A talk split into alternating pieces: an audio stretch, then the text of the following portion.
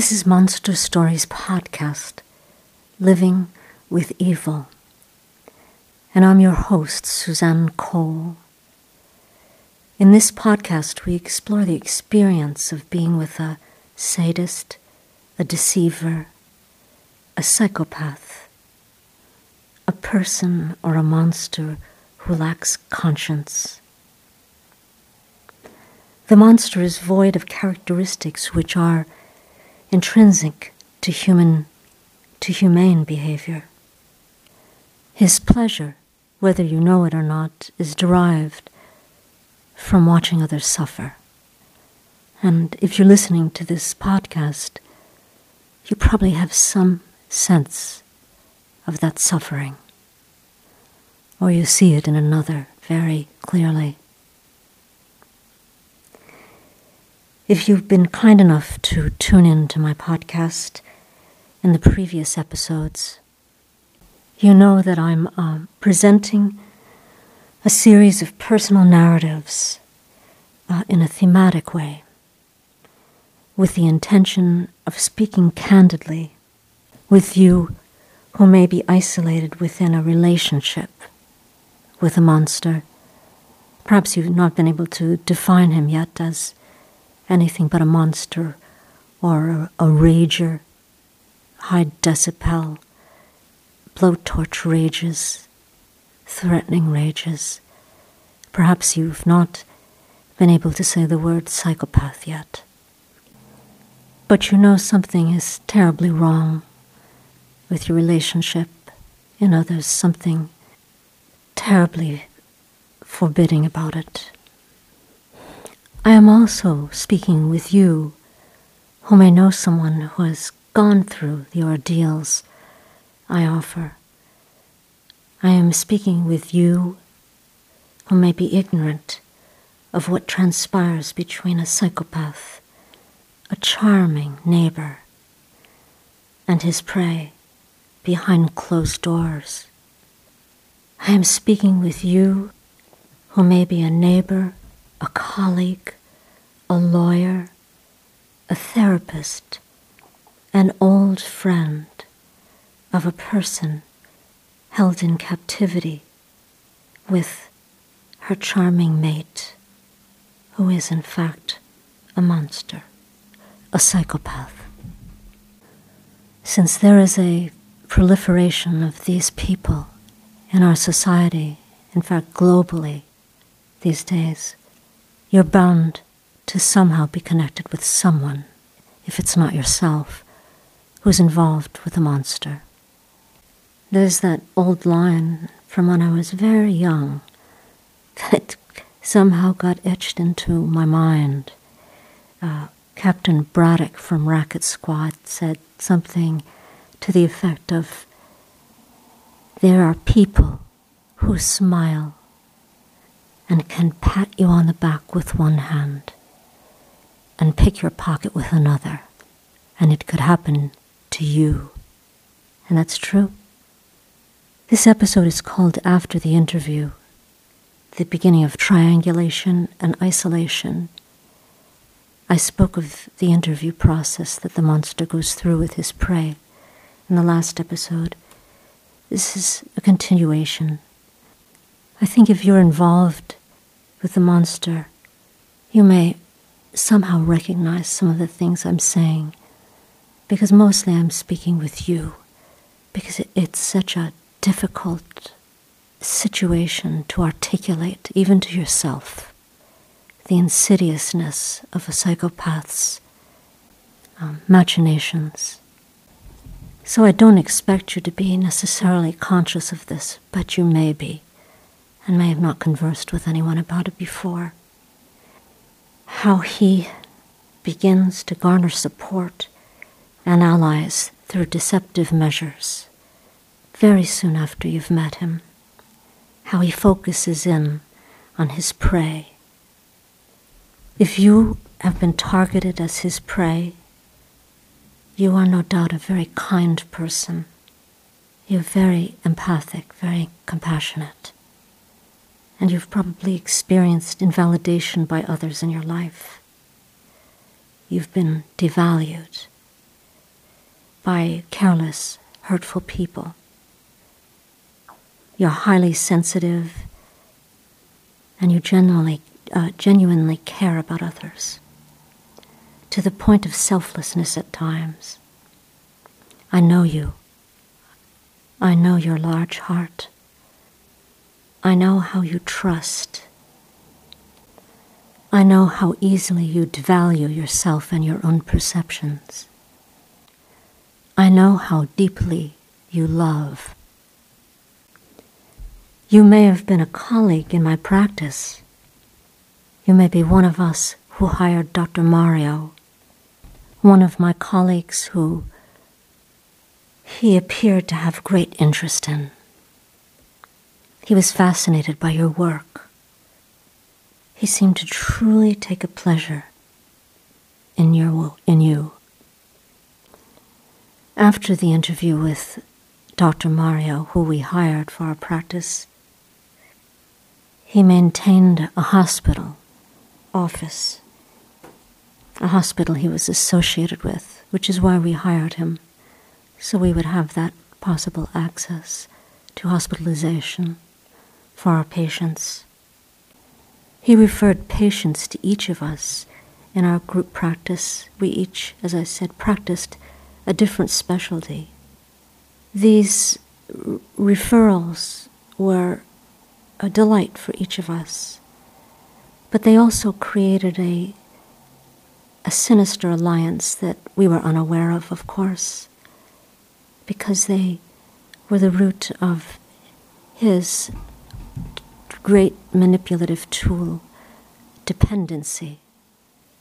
Dr. Mario created dependencies in order to begin to control his allies, his loyal fans, his targeted prey.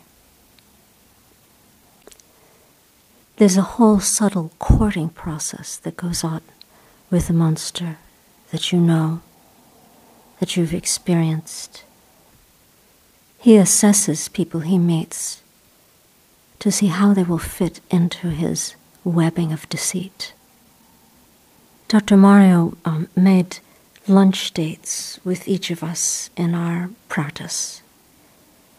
He implanted trigger words, as I spoke of, or subliminal suggestions to each of us. His lunches helped him assess uh, the roles that each of us would play in his life and to establish trust and obedience. He could be likened to a queen bee in a hive, ensuring the obedient roles of the workers surrounding him. But unlike the queen bee, the monster feeds on dissension between his followers. He creates triangulations or gaslighting the same concept of this desire for schisms and distances between people and a desire for dependency upon him. His followers remain loyal to him, but not each other. Triangul- triangulation or gaslighting causes this dissension.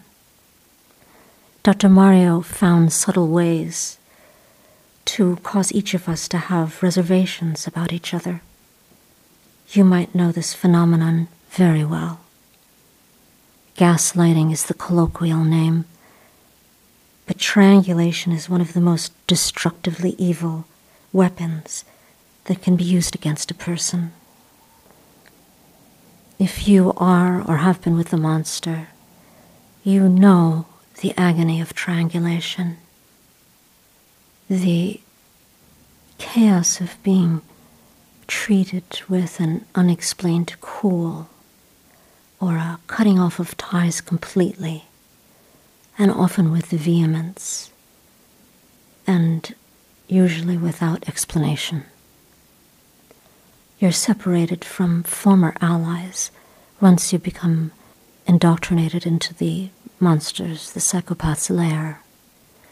This alienation causes a further dependency on the psychopath, on this charming, wonderful man you've met. his former alliances threaten him. Uh, your former alliances threaten him. He aims for there to be no external voice from which you may gain a reality check, as it were. Do you know this heartache? This heartache of separation from those you may have loved, from old friends, from neighbors who begin to look at you strangely, from colleagues who do this. It's very difficult to put this phenomenon in words. If you're in the midst of it right now, it's almost impossible to articulate it. There's just this feeling of being ousted somehow by those around you. But I want to reinforce that it's not you, not you at all, even though it feels that way. It feels very vulnerable. It's the monster you're with who has created these terrible schisms. And this will be something that occurs every single place you live perhaps every place you work. It may even occur with your co-workers or your students. The psychopath is very practiced, and I know you may not be able to call him a psychopath at this point. You may just call him disturbed or a narcissist or a crazed, raging maniac. But you and the people who have been separated from you are his victims. And these schisms may never be repaired. This is a theme I'll speak of throughout all my narratives because it's uh, such a devastation. You know what I mean. You know what that feeling of having a scarlet letter on you for some strange, ineffable reason. You know what that feels like. Let me give you an example of the beginning of gaslighting in my experience after my initial meeting with Dr. Mario. During our very first meeting, or let's say right afterward, the colleague I shared my office with seemed to uh, misplace his very uh, special statue, very meaningful statue he had on his windowsill. I felt terrible. I suspected all of my patients. I couldn't figure out who would have taken that. I loved my patients. My colleagues suspected me. This rift became very uncomfortable. We never resolved it. It wasn't until years later that I found that statue among Mario's possessions. The monster had taken that statue, a game, a delight, the beginning of creating pain and, and a chasm between myself and a former alliance. It also wasn't until years later that I realized the extent of his particular form of kleptomania, another evil feature of the psychopath, that crossing of boundaries. I'll speak more of this later, but stealing not just people, not just you and your attention and your loyalty, but stealing things from stores, from people just for the delight of causing pain and arousal in the monster is typical. He steals not out of compulsion, but because he can get away with it. Dr. Mario stole to hurt others, to wreak havoc, to triangulate that destructive force, that destructive intention. You understand what I'm saying. Again, you may not have put it in words, you may be only partially conscious of it. But if you reflect on your relationship, you may notice that there is this transgression of boundaries everywhere in every possible way. And the more practiced a monster you're with, uh, the more prevalent the stealing and kleptomania is. The little gifts you initially received from your monster, were they stolen merchandise? Can you list, can you quantify the amount of soul that was taken from you? What about your identity? How was that usurped? Or more tangible things like your social security number? What of your friends and your children? Was he courting your children, preparing them to betray you? In essence, stealing them away. What has been psychologically robbed from you? What dependencies established by the psychopath have unwittingly robbed you of a degree of autonomy. For what do you feel indebted to the monster? How does he make you feel beholden to him? These questions, again, I know are very difficult to answer, very difficult to even ponder. Who wants to believe that the person that they were so excited about, who seemed so fascinated in them, would have the intention of stealing, would have the intention of, of gaining joy from creating pain. But these are questions, queries I present for you to ponder. It's taken me years to see the breadth of the complex, nuanced web of the psychopath I was with, Dr. Mario. And I have a number of advanced degrees in psychology, which provided me with in depth studies into this area of the mind, this area of personality disorder. I was a university professor teaching courses not unrelated to my own harsh imprisonment by the monster. I survived by creating a cognitive dissonance and these are all terms I'll talk more about in depth, we'll discuss so that they make sense. They're not just psychological terminology. But um, to, spe- to simplify this process, I was always uh, bifurcated.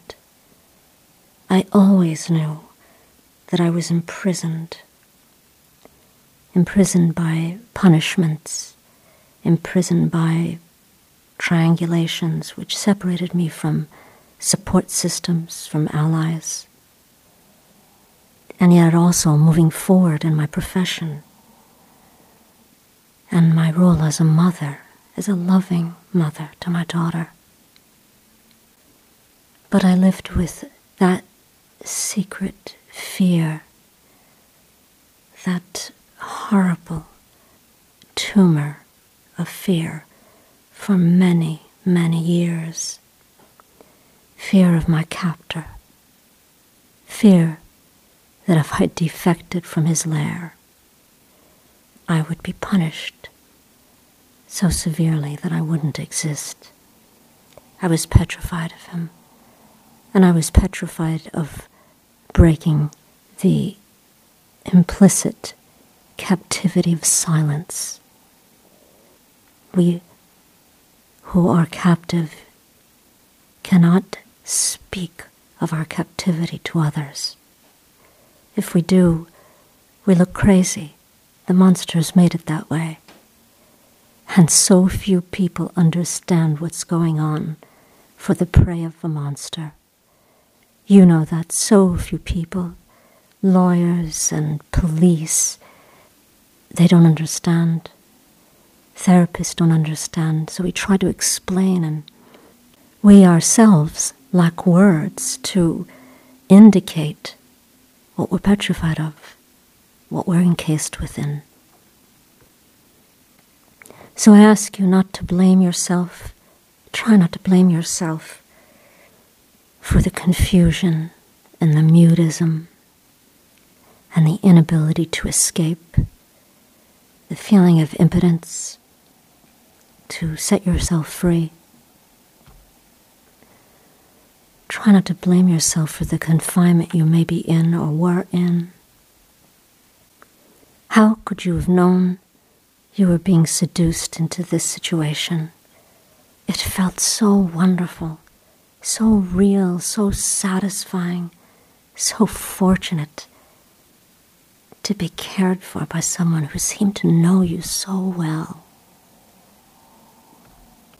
Yes, there may have been flags, his drama, his entanglements that became part of your life.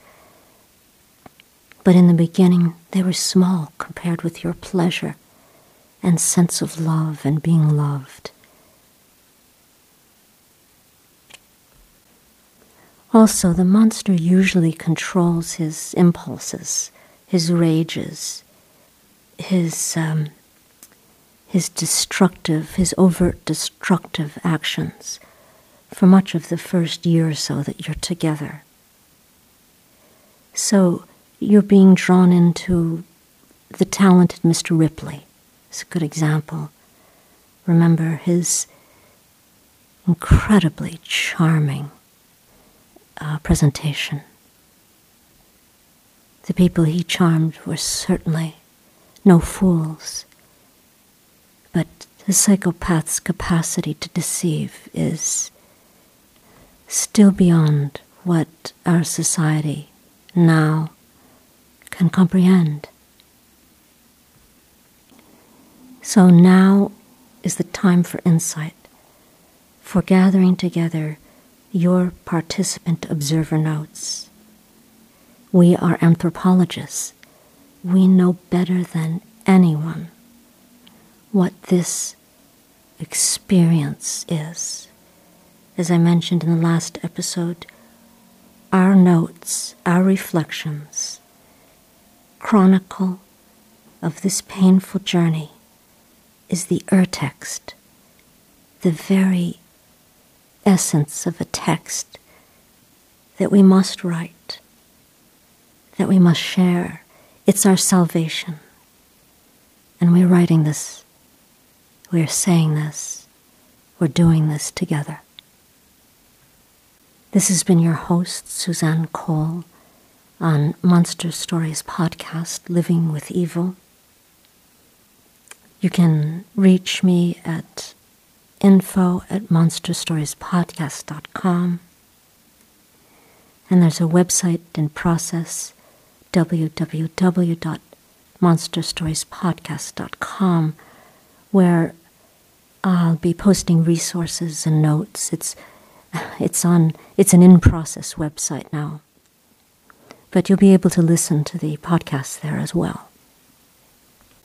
The beautiful music that you hear on this podcast is composed and performed by friend and master cellist David Darling from his album Prayer for Compassion, the song Untold Stories. Thank you so much, David. Again, thank you for listening and talking with me and pondering these aspects, these difficult aspects of living and of identifying a suffering, a pathos, and considering articulating it. Thank you for your courage. Until next time.